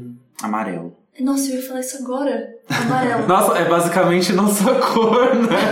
Pois é, mas A cadeira que vocês estão podcast sentados é fica por aqui. amarela. Foi um prazer receber vocês. Esse podcast não vai ao ar por motivos de ranço. Por motivos de tem que gostar de amarelo pra participar dos Mas podcasts eu de gosto, eu cadeira. gosto de amarelo nas pessoas. Ah, você não É, usa não, amarelo. é, eu não uso É, amarelo. Vocês não gostam de usar amarelo. roupa amarela. Ah, Você não usa amarelo agora, né? Porque teve uma época que você só usava amarelo, uns anos atrás. Várias Tá blusinhas Tá amarelas. falando da minha camiseta que era uma, assim, era uma sanduicheira assim, e tinha duas pessoas tomando sol nela? É, não só essa, você tinha outras também. Eu tinha uma da bar, não é verdade? É, tipo, a gel é toda trabalhada no amarelo. Eu adoro, adoro o estilo dela. Uhum. Eu não, te- eu não tenho um, problema com ver amarelo ao meu redor, assim. Só não, eu, eu não, cons- não costumo Ele tava comprar na nossa sala, que tem amarelas. vários elementos no amarelo, inclusive eles Logo, logo vai É ter uma até um linda lustre amarelo nessa sala. É, mas é, é isso mesmo, não, não costumo comprar coisas amarelas, acho É, que é. Exatamente. Então tá, vamos mudar de assunto, vai. Quais jogos ou brincadeiras fizeram parte da infância de vocês? É, stop. Cama de gato. Olha a cama de gato, mas é aquela que fazia na mão, assim? É, na mão. Ou aquela que era, tipo, você colocava dois elásticos assim, e, tipo, tinha que passar... Não, não. Não Você tem? colocava na mão e brincava com amigos. assim. Olha, eu não tenho essa habilidade. Eu não, não conseguia jogar isso, não. Fora que já tinha o estigma de viadinho, né? Se fosse brincar de cama de gato, então. Você colecionou papel de carta, amigo? Não. Ah, eu colecionei, era bem viado. Eu colecionei também um tempo. Minha irmã tinha uns, mas ela preferia colecionar coisas do Backstreet Boys. Como é que chama? do é Hanson chama? e do Titanic. É, como é que chama aquele do carrinho Max Steel? Max Steel? não, não. Eu, eu, eu brincava muito de Lego quando eu era Eu criança. também amava. Aí, gente, eu vou fazer uma vergonha ali aqui, porque eu sou a pessoa que mais passa vergonha, né? Eu brincava, assim, eu queria, meu sonho quando eu era pequeno era ser cenografista. E aí eu montava, assim, tipo, meu minigame. Eu já queria trabalhar com comunicação, né? E aí eu montava o minigame, era o telão do estúdio. Os CDs eram as escadas. Tipo, a apresentadora era o Lego. E aí eu Não. brincava com isso. Pensando dessa forma, a brincadeira que mais marcou a minha infância foi brincar de Spice Girls com as minhas primas. Já também sugerindo o que eu queria ser na minha vida. O sonho de ser uma Spice ela. Girl. E você era qual Spice? A Baby Spice. Ah, Sempre. Minha favorita. Tá aí meu gosto por boys, aí, tá aí explicado numa Spice Girl. Mas a Baby era a favorita da maioria das crianças, né? Acho que é por causa do apelo que ela tinha. É, Eu gostava muito de brincar, de fazer cena, assim, de, de teatro. Então eu trocava peruca, eu fazia uma cena e eu colocava outra peruca e fazia mas, outra só, mas com sua mãe ou sozinha? Só os dois. Eu amava fazer os dois. Sua mãe é atriz, né? Então. Minha mãe e meu pai são atores, né? Então os, os dois, tipo, tinham umas, um, nossa, um arsenal de, de figurino em casa e eu brincava com todos eles. Ai, que sonho. Que legal. Nossa, que legal. É, né, ne- nesse sentido aí, eu e a minha irmã, eu tenho uma irmã quatro anos mais velha que eu, a Vivian. A gente tinha um programa na MTV que chamava VJ por um dia, né? A gente brincava de VJ por um dia. A gente pegava os papéis assim, fazia o. Como chama? Oi, people. O TP. o TP e tipo, ficava um com o TP assim e o outro tinha que ir lendo e apresentando, sabe? A gente brincava fofo. muito disso. E eu tinha também um programa de TV na minha casa. Eu colocava, eu tinha vários banquinhos, aí eu fazia como se fosse a escada ali. Eu chegava pela escada. Vergonha, né? Brasil, a pessoa, a pessoa que mais vergonha nesse programa. Vamos lá. Qual foi o último livro que vocês leram? O meu foi a biografia da Rita Lee. E o meu foi O Alto da Compadecida. Olha, Maravilhoso, profundo, maravilhoso. E qual parceria internacional vocês gostariam de incluir na carreira de vocês? James Blake, de longe. James Blake. James Blake, meu sonho. Um, ou Alabama Shakes, a Britney do Alabama Shakes. Ou o Arcade Fire inteiro. Só isso. Mais nada. Só isso, né? Pois é, o Frederico aqui, na verdade, ele queria fazer com o shampoo. Shampoo, humores. É, é também é um sonho, também é um Mas sonho. pra, pra ficar mais cult, ele soltou um James Blake. Se eu, se eu puder dizimar to- tudo que eu já fiz musicalmente e, e pensar só em uma pessoa que eu queria ter ao meu lado por 3 segundos, Beyoncé também. Com certeza. Se eu puder segurar a mão dela enquanto ela canta um verso, eu tô feliz. Aí, J Balvin tá aí pra mostrar que tudo é possível nessa música. Pois é. Vamos lá, Blue Ivy, me ajuda. A gente vai levantar uma hashtag agora. Tenta chegar na Blue Ivy. E com quantos anos vocês perderam o BV? Eu perdi o BV super tarde. Eu era muito tímido, eu tinha uns. Tarde não sei, né? Sem certos e errados, mas eu tinha 15 anos já, eu acho. Ah, Nem, nem foi tão tarde. Ah, eu conheço uma galera que perdeu o BV aos 9, gente. Aos a galera oito, hoje é, tá não dá, meio- gente, não dá. Mas a nossa geração acho que perdeu tarde. A Loura tá aqui É, se re... ela-. E conta, Loura, conta, vai, conta. Agora Lá vem, lá vem. Lá vem história com 3 anos de idade. 9, viu? Não. Que foi o beijo que eu comentei. Não, língua, como foi o rolê? Não, não foi sem língua, mas foi, foi esquisito, porque o menino. Ai, ele é esquisito. Ele tinha língua de jambu, só tremia. Não, é que a boca, a boca dele era tipo cheia de saliva mesmo, assim, sabe? Fora da boca. Eu fiquei, ai, que nojo. Ai, que Afogou nojo, ele ficava Horrível. babinha branca aqui do lado. Horrível. pavor. Não sei por que eu fiz isso. E vocês têm alguma habilidade estranha? Eu sei assoviar com a língua. Ah, é? Só com a língua. Nossa, eu tô não chateado. faço nem eu não dobrar a sei língua. assoviar Faz de pra forma gente ouvir. alguma. Peraí. Maior frustração da minha Eu não sei vida. nem dobrar a língua assim, quem diria assoviar. Ah, agora, Agora vai. fala. A gente traz pessoas aqui. Porra, meu, quem sabe faz ao vivo. Claro que eu vou gravar, amores. Vocês vão ver aí no nosso Instagram. Vai, um, dois, três e... Não vou conseguir fazer. É sério, gente. Concentra.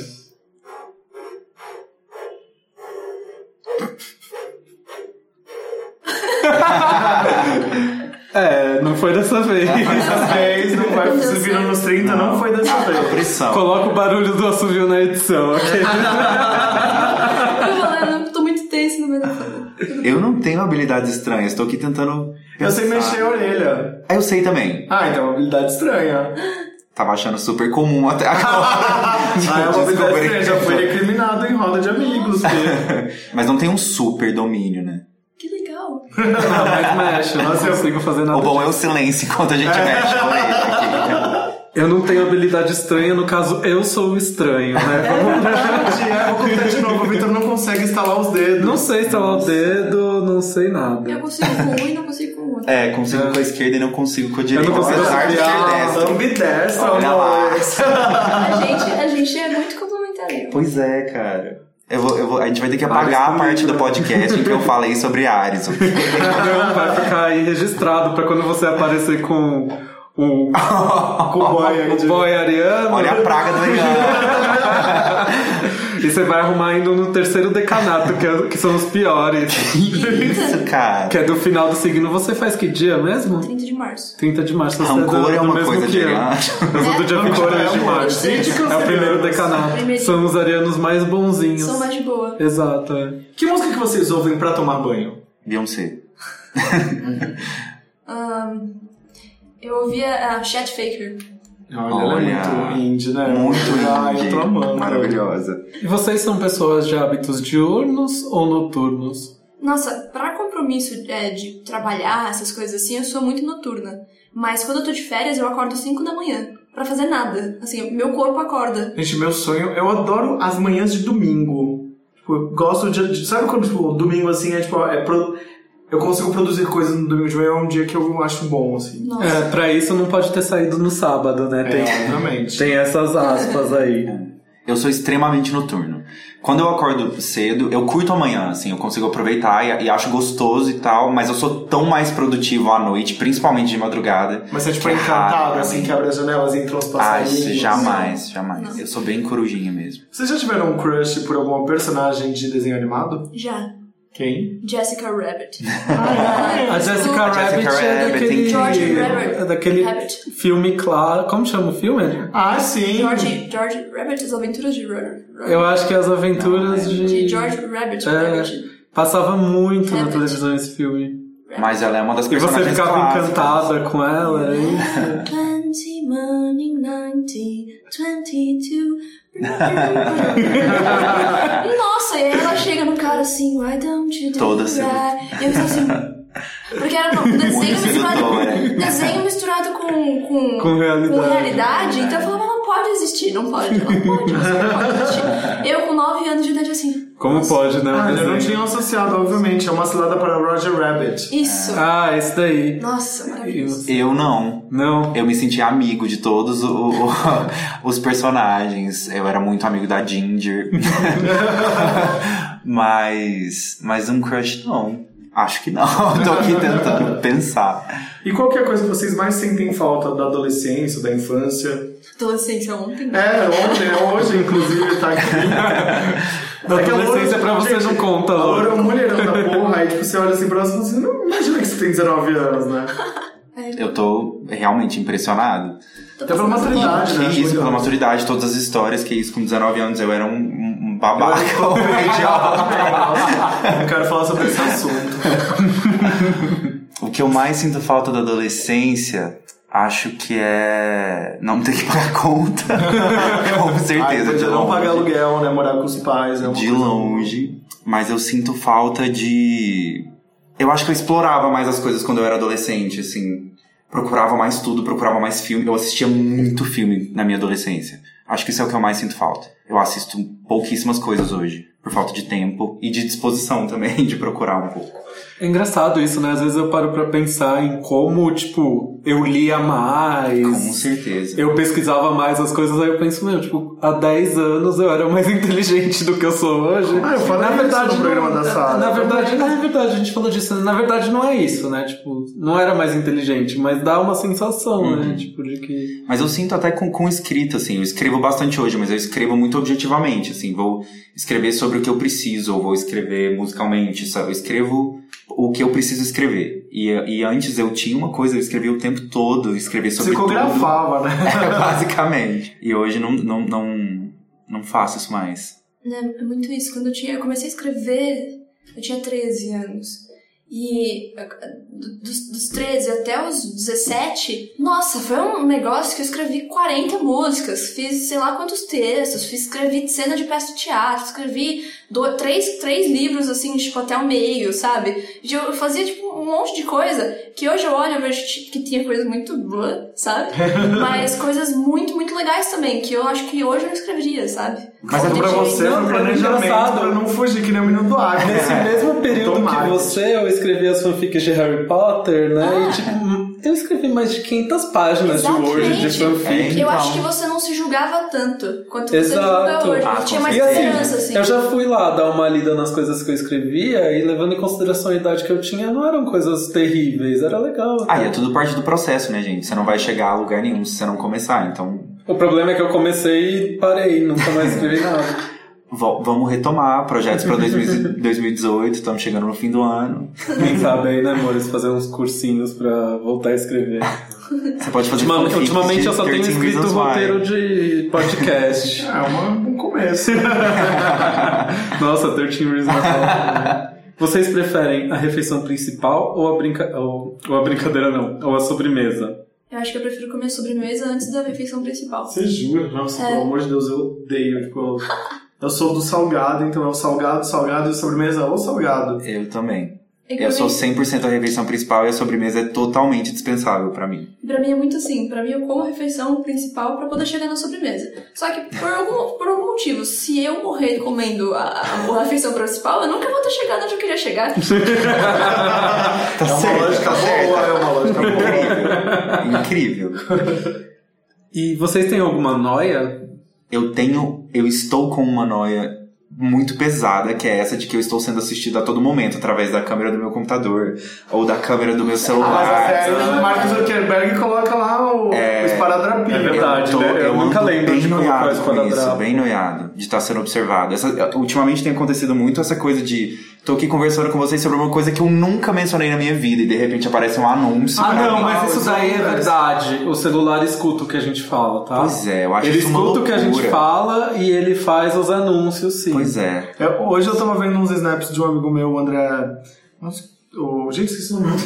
Enfim, mas o que que acontecia? Hoje eu tava assistindo uns snaps do André Vasco, que é um amigo meu, e aí, tipo, ele tava falando assim de vans. Ah, não sei o que lá, vans, as vans do trabalho, não sei o que, que ele tava fazendo um job. E aí apareceram os anúncios do tênis vans. Nossa. Teve um dia também que eu tava conversando com o Aloy da marca XO, do The Weeknd, né? Da linha XO que ele tem de, de roupa. E, tipo, quando eu cheguei em casa, tava lá o anúncio no meu Facebook, XO.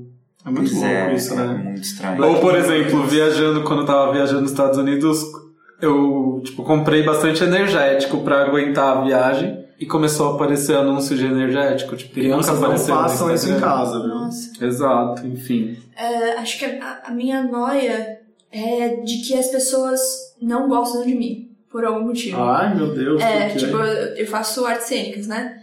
E, e aí, por, por algum motivo, eu sempre me excluo da sala, assim, porque eu acho que as pessoas não gostam de mim. Isso é um trauma que vem da Isso, infância, isso sabe? acontecia comigo. Hoje em dia eu não ligo mais, você vai superar. Eu acho, acho, acho que foi uma coisa que aconteceu muito forte na minha infância. Que, meu, as pessoas pegavam meu diário, liam o diário, e, sabe, eu até fui expulso de uma escola por bater numa menina que fazia bullying comigo, e hoje em dia a gente é super amiga, assim. é, é sério, ela me mandou uma mensagem que eu achei que, eu nunca, que ela nunca ia me mandar. E aí, tipo, quando eu saí da escola, dessa escola que eu tinha, eu tinha 12 anos, dos 12 até os 18, ah, todo mundo gosta de mim, foda-se, sabe? Ah, vou fazer amizade com todo mundo, é isso e tal. Aí quando eu entrei na faculdade, acho que deu um, uma coisa nova, né? Um ambiente novo, assim, eu acho que deu uma.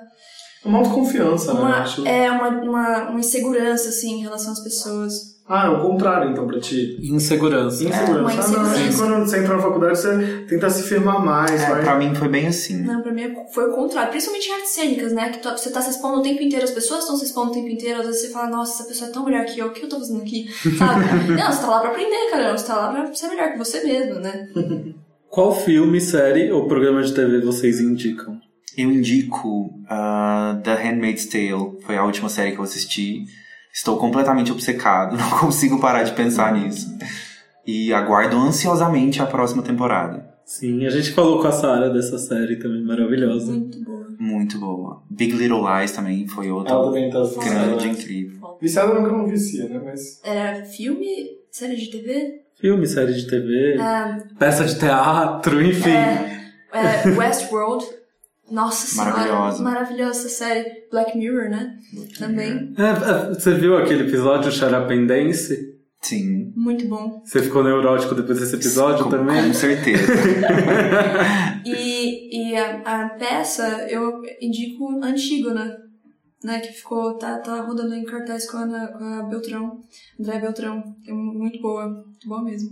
É antigo Ah. o nome da peça? Antígona. Né? Tipo, né? Ela é o monólogo dela, uma tragédia grega, né? Maravilhoso.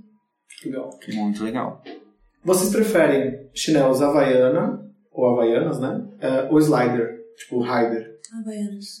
Eu, eu não, nem, não sei porquê. Eu prefiro Havaianas, mas uso mais sliders. Olha. Eu nem sei o que é Não. slider, É porque você é blogueira, amor. É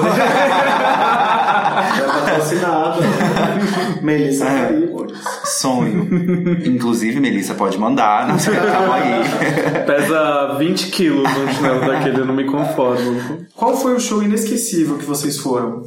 É, o show que eu fui no, do Nando Reis, há umas duas, três semanas atrás, que quando terminou o show, eu chorei, comecei a chorar, e minha mãe perguntou, o que que tá acontecendo?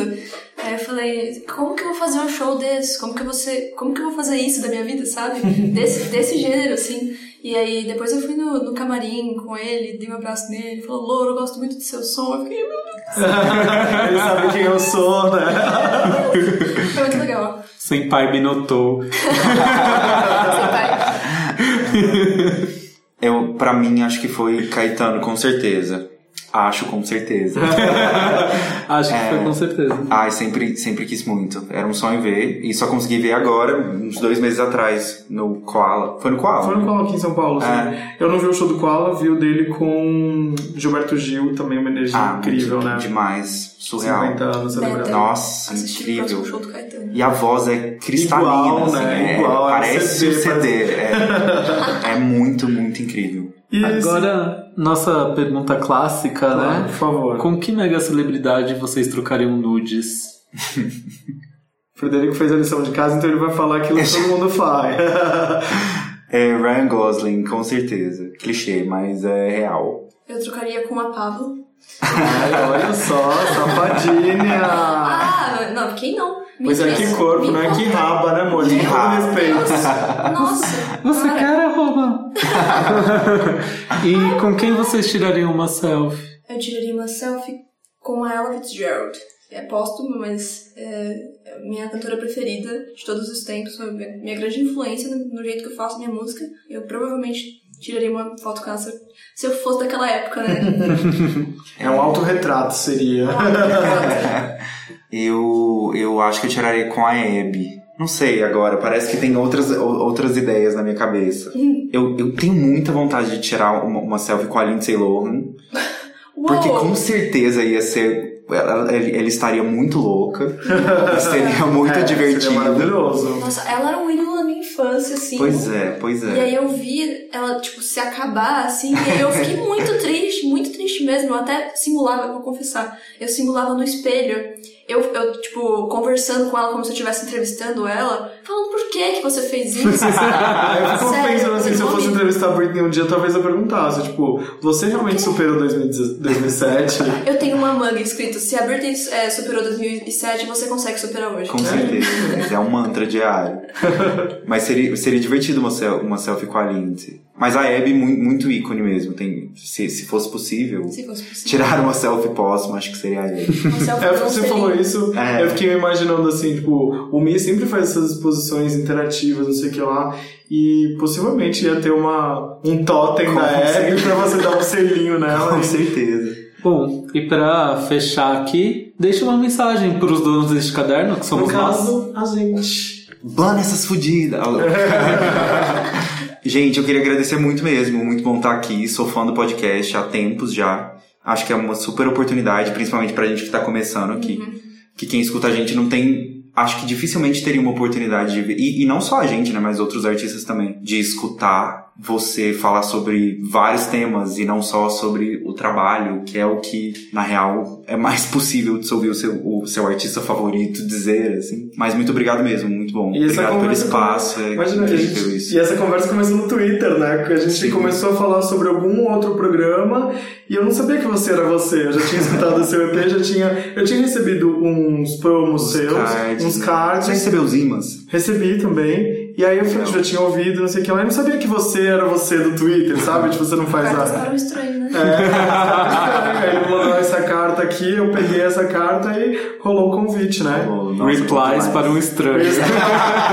E eu quero, mandar- ó, eu quero dedicar esse programa aqui pra Luísa Aloy, minha Beijo, Luísa! que é sua fanzoca e Ai, ela é maravilhosa. queria estar aqui hoje, me mandou mensagem. Ela falou, ai, manda um beijo pra ele, fala que eu sou muito fã, eu tô louca pra ouvir. Eu falei, calma, terça vai sair. Muito fofo. E você, Louro, qual o recadinho do seu coração? Recadinho coração. É, agradecer, né? Colocar, sabe, aquele, aquele tracinho do final, é Frederico e Louro.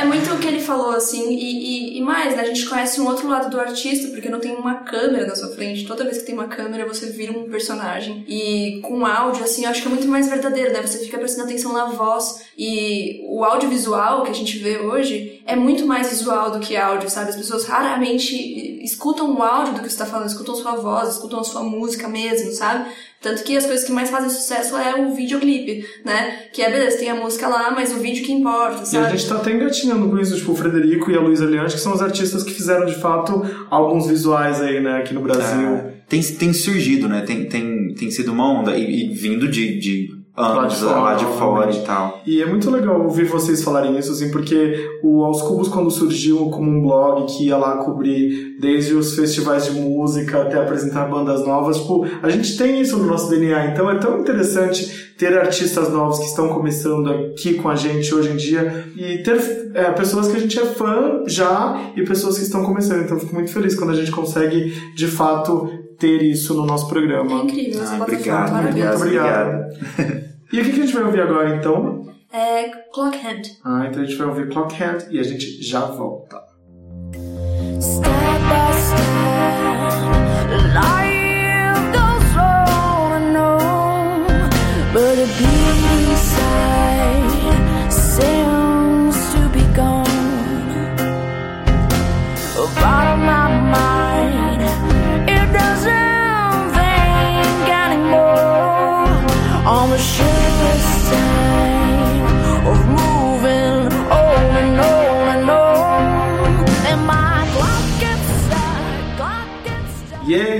volta agora para perguntas sérias que a gente adora fazer. E vocês estavam falando isso antes do, antes do intervalo, quando a gente manda as perguntas para os famosos e tudo mais, quando a gente manda o convite, é sempre assim, cara, a gente quer falar de trabalho sim, mas não é falar só de trabalho. E eu acho que isso que é o legal, que a gente consegue trazer essas pessoas para não falar, ai, me fala qual é o seu próximo projeto, sabe? A gente pergunta isso também, mas não só isso. E eu queria saber de vocês que a nossa pergunta que a gente abre aqui, o Pergunta é Séria, sempre é qual pergunta recorrente que você tem que responder? Nossa, não sei dizer. Eu respondo muito sobre quem Cartão Estranho foi escrita. Muito. As pessoas perguntam, querem muito saber o, o porquê de músicas, né? Ou sobre quem você escreveu. E a minha resposta é a pior possível, porque eu raramente escrevo sobre histórias tão específicas, assim. É, eu, eu São sou, coisas que você vem eu sou inspirado por muitas coisas, por, por histórias de outras pessoas. Eu acho que tudo, tudo que a gente escreve passa por nós, né? Então, com certeza, tem algo de mim ali. Mas né, é, as minhas músicas não são tão autobiográficas, assim, quanto as pessoas gostariam que fossem. Sim. É, pergu- as perguntas que mais me fazem é por que louro? e aí, e aí eu tenho que. Cada, cada vez eu respondo uma, uma coisa, assim, mas é tipo sempre a mesma, né? Porque eu falo muito. E a minha mãe me chamava assim quando eu era pequena. E eu não falei até os dois, três anos. E, E aí depois? minha mãe me levou no médico e ele falou assim, calma que ela tá acumulando. Aí, a gente mora a gente é, nasceu, né, veio de Londrina, então a gente sempre ia viajar de carro, daqui até, daqui até Londrina. E eram sete horas de viagem, seis, oito horas de viagem, e eu ia falando daqui até Londrina. Oito horas falando, cantando, dançando no carro. Era, era Você tem foda. Bem interativo. Oi? Você tem irmãos, não? Não. Ah, então de Eu, mas é eu que- a minha mãe também ficou traumatizada, né? E qual que é a coisa que vocês mais detestam responder na vida? Minha vida é um livro aberto. Aqueles, não sei. Não sei dizer. Não, mas eu é, acho que é muito. Por que, que você fez isso? Por que, que você fez essa música? Tipo, como. Sei lá, é, é muito. Pra que, que você fez isso, sabe? Eu odeio responder é, porquê de tatuagem. Odeio responder. O que significa a sua tatuagem? Perguntas impossíveis. Mais do que não. referências, que é a nossa pergunta do ódio aqui é quais são os Ah, no geral acho que sim. Mas ó, eu, eu, no meu caso, não posso falar por ela, né? Mas como é tudo muito inicial, eu entendo isso. Não, não é uma coisa que me irrita tanto. Me irrita quando eu vejo que é uma pergunta comparativa e não informativa. Quando a pessoa quer meio que cavar ali com quem ela vai te comparar e não exatamente saber de onde as suas inspirações vêm. É, por exemplo, se eles falam assim, nossa, sua música é muito parecida com o Frederico, ele era uma sua referência? É, eu falei, nossa, é gostaria, sabe? tipo, mas sério, né? Uma coisa assim, outra coisa é, é se a pessoa fala assim, não, mas sua música é muito parecida com a do Frederico, É, né? Ele foi alguma coisa, tipo, depende tudo do tom que, que a pergunta é, É feita, né? feita, é. Perguntar ofende desde que. Isso, é o como, né? É o como que pergunta. Com certeza. Em que, em que momento da vida vocês falaram assim, putz, eu vou trabalhar com música? Teve algum insight? Eu acho que quando eu fiz a minha primeira música, que foi um blues que eu fiz pro meu avô, que eu nu- nunca tinha mostrado nenhuma música pra ninguém, daí eu mostrei pra minha mãe e falei assim, olha, foi aniversário de 70 anos dele, eu, eh, todo mundo, ai, canta uma música pro seu avô, canta, nunca tinha, compo, eh, nunca tinha composto nada.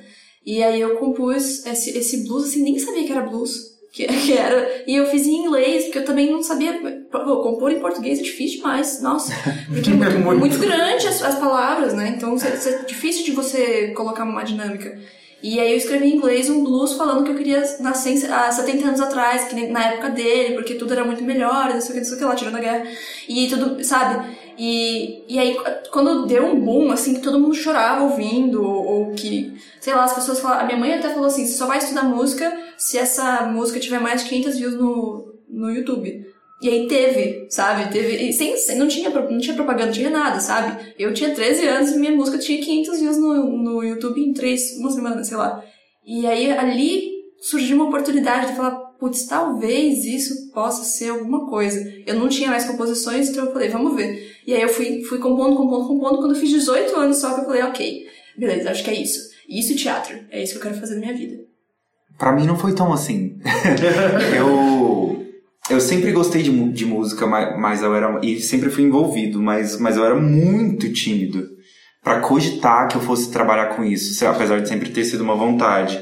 Eu acho que a minha autoestima musical ela foi sendo, ela é um processo ainda, foi sendo construída e e eu acho que decidir de fato trabalhar com música foi mais por pressão das pessoas ao meu redor, dos meus amigos, do que do que uma coisa que eu pensei, vou bancar e vou mexer com isso. E, e foi isso, comecei fazendo cover, tocando em boteco, essas coisas todas lá em Uberlândia, e foi surgindo a partir disso. Mas eu acho que um, um momento, se eu posso dizer um momento que me disse assim, vai em frente, foi quando eu escrevi Cartão Estranho, alguns anos atrás. Que foi a primeira música minha que eu me sentia plenamente representado pelo que eu tava fazendo. E, e- foi meio que o, o ponto de partida pra Eu mim, até te perguntar, esse cartão estranho é uma música velha sua? uma música velha. E por que, que você resolveu colocar no EP? Tipo, qual que é a importância dela? Tem a ver com isso? Um dos meus amigos iam me matar. Com certeza. Eu acho que, que. Na real, todas as músicas do EP, fora Resistente, são um pouco mais velhas. Eu acho que veio meio que de olhar pro, pro, pra, pro meu repertório e entender o que, o que eu poderia ligar ali e contar a história que eu queria contar. E aí, como, como a proposta era fazer uma coisa audiovisual, tudo, tudo foi se encaixando muito bem dentro daquilo. Funcionou muito com o Rico Jorge, que produziu as músicas comigo. E foi meio, foi meio que por isso, mas não tem super motivo. assim. E te, enfren- eh, te confundem ali um pouco com quando eu vou procurar você, tipo, cai sempre no João Neto Frederico. Com certeza. Com certeza. Os meus amigos sempre falam isso. Ah, às vezes eu tô escutando o seu EP aí de repente acaba e o shuffle do, do Spotify me joga um super sertanejo depois. Eu imaginei, na hora que eu, que eu vi, eu falei, cara, tem que ter essa pergunta. É porque- complicado isso, Comigo da complicado. Louro vai pra Lorde, então é um pouquinho Ah, melhor. você, você Só essa mais super cabelo, casa. essa É. coisa poderosa. Essa coisa da juventude, né? Spotify, no Spotify, daí eles, eles colocam Lorde lá depois e falam, ok, beleza. Tá ótimo. Então, possivelmente de vocês deve estar lá Fifth Harmony, porque todas as músicas que eu ouço no Spotify vão pro, acho que é Power, como que é o nome da música da, de trabalho da Fifth Harmony? Ah, não sei. Todas as músicas que eu ouço no Spotify vão pro, pro Fifth Harmony, dane-se, sei lá como que é. E tipo, a gente tava falando isso um pouquinho antes, mas eu queria saber de vocês essa coisa do... As pessoas eh, no Brasil ainda eh, estão engatinhando com o que se diz eh, sobre alguns visuais, né? Uhum. O que, que vocês acham é uma ferramenta nova que tem que ser explorada. O Frederico usou, você, o seu clipe é tipo, super colorido. Queria que você falasse um pouquinho sobre essa mecânica hoje que a gente tem fórmulas de fazer coisas na música. A, a ideia do EP, o EP surgiu na, na real de um experimento, assim, não, não era pra ser um EP, não era pra ser nada, é- é- era meio que amigos descobrindo que surgiria musicalmente ali de uma colaboração, né? Mas quando ele foi sendo formatado como um EP, a ideia sempre foi fazer algo visual. E eu acho que na real o lance do visual é ambientar, sabe? Tipo assim, mo- mostrar, mostrar pra, Mostrar pra- quem é você, né? mostrar quem é você em, em uma outra plataforma. Porque eu acho que a questão é. Eu, eu acho que é meio que também o que a, que a Louro falou antes. Que é, hoje é muito difícil dissociar as coisas e se mostrar. E mesmo que você não esteja no seu vídeo, sabe? Mas oferecer algo que alimente outros sentidos é, tá ficando cada vez mais essencial, né? Pra, pra, pra se ter relevância no- na indústria. Eu vejo isso com muita força. Daqui uns dias, sei lá, cara, a gente vai estar sentindo o cheiro do computador e isso vai estar aplicado e também na música, Vai sabe? ter um podcast visual também daqui a pouco. Com certeza. Já tem um pouquinho, né? A própria É. Jovem Pan faz isso, mas. Sim. Eu acho que ao mesmo tempo que ajuda, atrapalha, sabe? Porque É, você não é conhecido pelo, sua, pelo seu talento, né? Mas aquilo que você consegue, consegue produzir, né? No audiovisual. Exato, é é muito uma coisa assim. ahn, eu apareço com uma máscara e uma maquiagem no clipe. E eu queria não ter isso, né, sabe? Eu- quer dizer, eu, eu queria colocar isso, mas o meu diretor falou assim: não, tira, tira uma hora para as pessoas verem o seu, seu rosto. Mas por que, que as pessoas não veem meu rosto? Elas não tem que ouvir minha música? E ele falou assim: não, as pessoas têm que ver seu rosto. Aí eu falei, nossa, cara, que difícil isso, sabe? Eu- é porque eu aparecia também, eu apareço poucas vezes no clipe. E aí ele falou, meu, as pessoas precisam ver sua cara, não sei o que, você é bonito, qualquer coisa assim.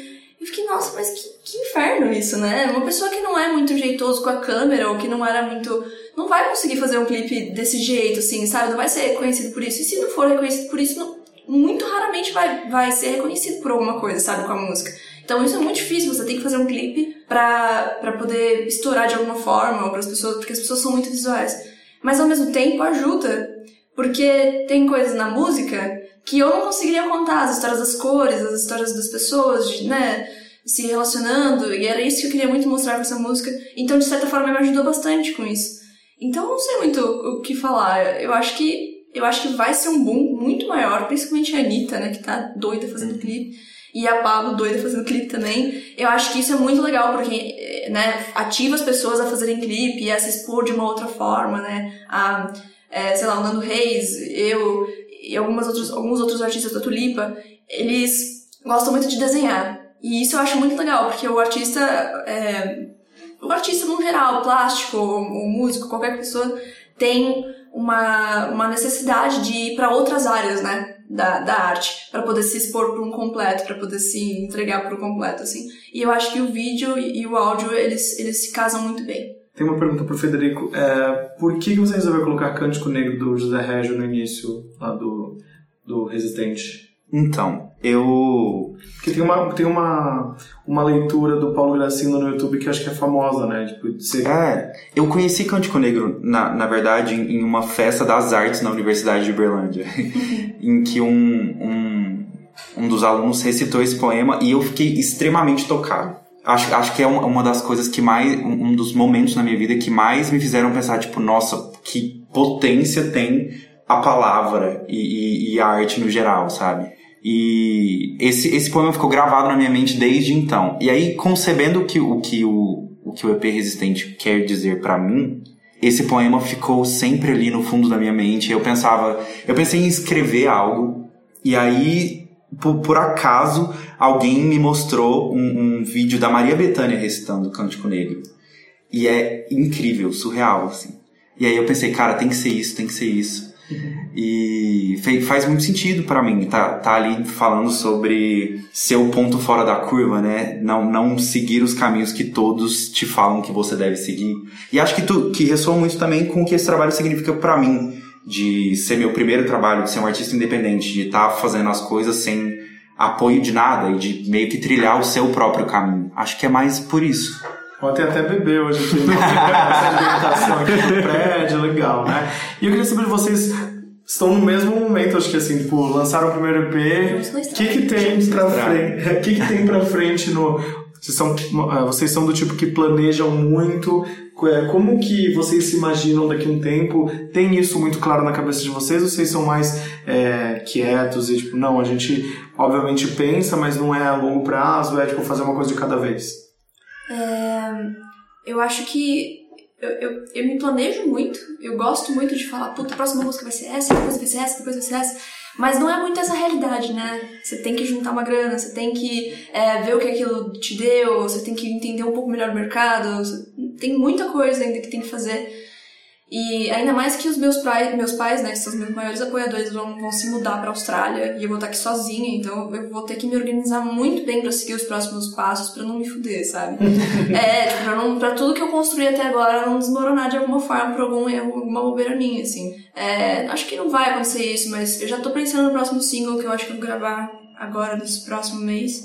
E, e aí vamos ver como é que fica isso, vamos ver como é que, como é que isso vai girar. Eu tenho, eu tenho curtido o momento, assim, e, e tentado encontrar o caminho que eu quero seguir. Eu não, não tenho formatos muito específicos e cravados na mente, não.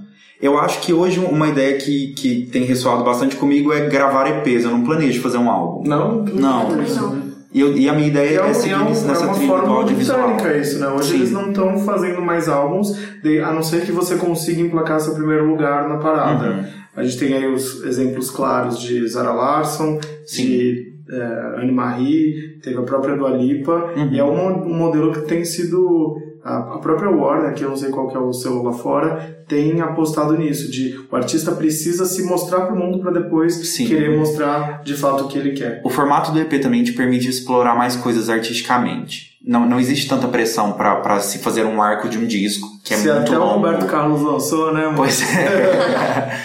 Mas eu tenho pensado nisso em um próximo EP. Eu tenho vontade de experimentar outras sonoridades também, que flertam com, com o que eu fiz, claro, mas eu tenho outras ideias por aí, vamos ver o que surge.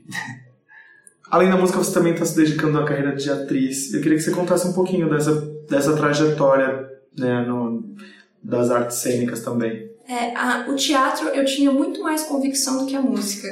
Então eu, eu quero ser atriz desde os 9 anos de idade. 9 anos foi uma, uma idade muito significativa. né? Fez tudo, né? Vários, vários momentos, várias decisões. É, desde os 9 anos eu quero ser atriz. E aí, aí teve um momento, acho que com 10 ou com 8, eu não lembro agora. Você é muito precoce, sabe? Com 10 ou com 8, meus pais falaram assim: ah, o que você quer ser? Eu falei: porque eu quero ser um agente secreto do FBI que é disfarçado de garçonete. E aí eu, eu, eu canto na, no bar e eu, e eu, sou, eu atuo pra poder pegar o cara ou a guria lá que fizeram coisa ruim, e aí eu vou lá e prendo, eu quero ser policial e tal, não sei o quê. E aí minha mãe falou assim: Atômica, é, né, é, ela mano? vai ser atriz. Com certeza. E aí, aí eu passei, eu fiz 10 anos depois, né? Eu entrei no Célia, no Célia Helena. E eu amo, eu amo fazer teatro, não, eu, eu não faria faculdade de música, sabe?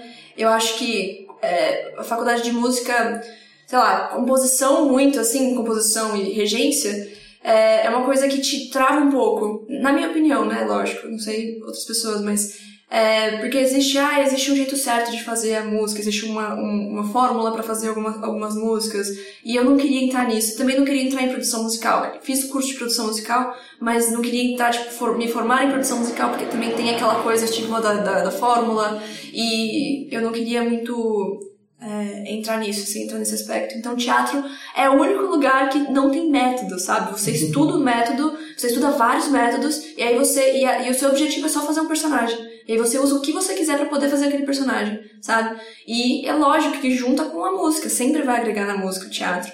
Né? Nesse sentido de você tá fazendo uma, um show, você também tá fazendo um espetáculo.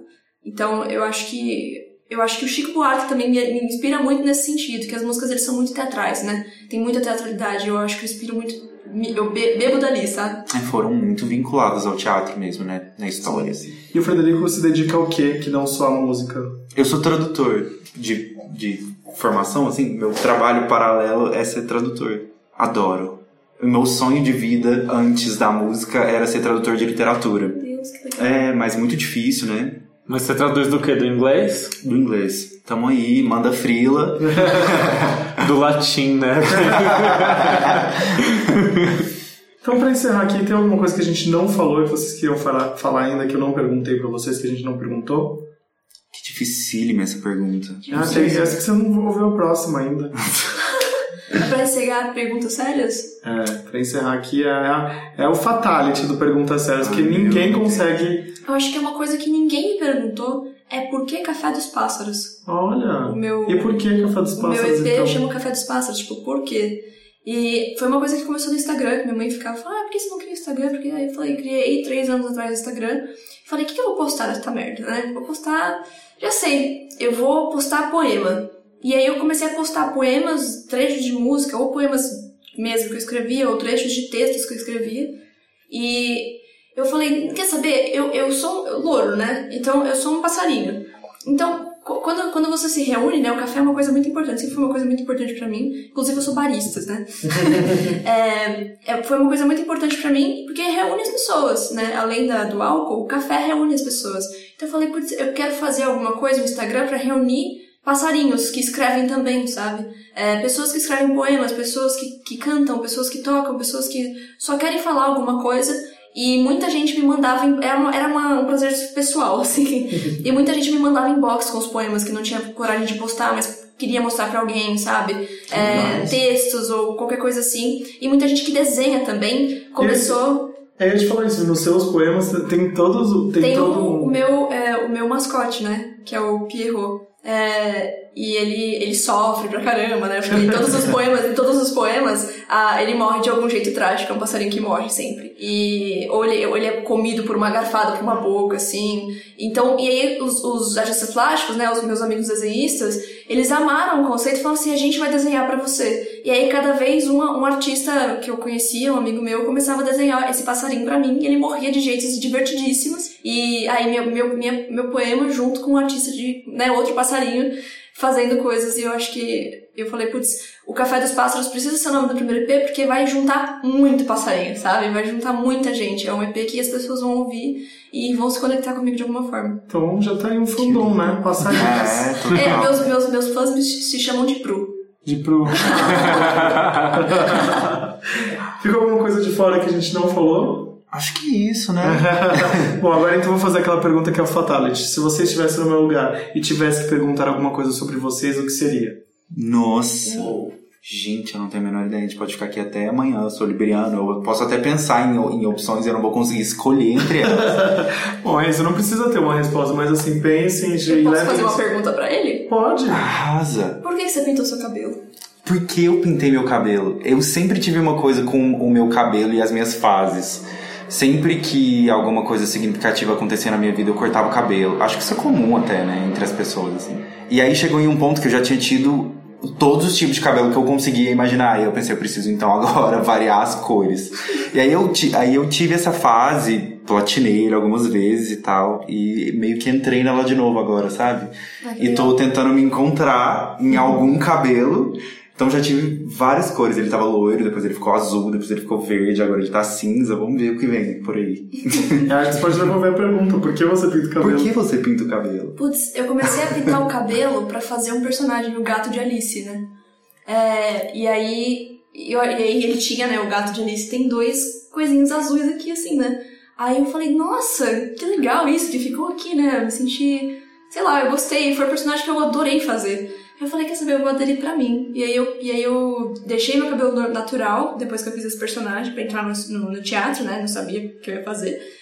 E, e aí depois quando eu vi que não tinha problema, aí eu fui lá e pintei de novo, fiz as duas mechas aqui azuis, tem uma terceira aqui também. E foi por isso, por causa de um personagem.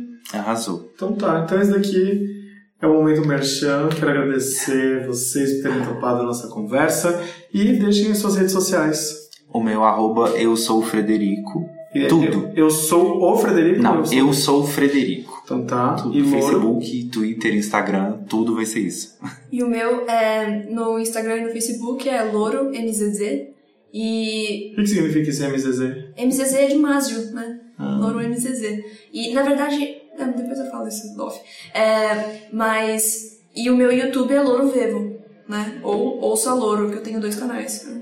Então tá. Novo episódio toda terça, às 3h33, 15h33. Pois é, toda terça-feira aoscubos.com.br podcast para você que tá aí no computadorzinho, bonitinho, ou se você aí no seu iPhonezinho, é aoscubos.com.br iTunes. Meninas, mais uma vez, muito obrigado. E obrigado a vocês que ficaram com a gente aqui até agora, ouvindo nossa, nossas besteiras. né? Mande perguntas, não fiquem com vergonha. A gente tem é, reforçado cada programa isso, que...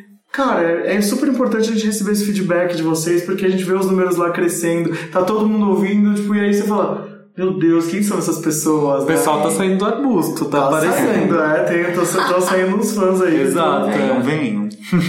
Então tá, É isso aí, obrigado, gente. Obrigado. Obrigado. Obrigada. Tchau. Até semana que vem, valeu!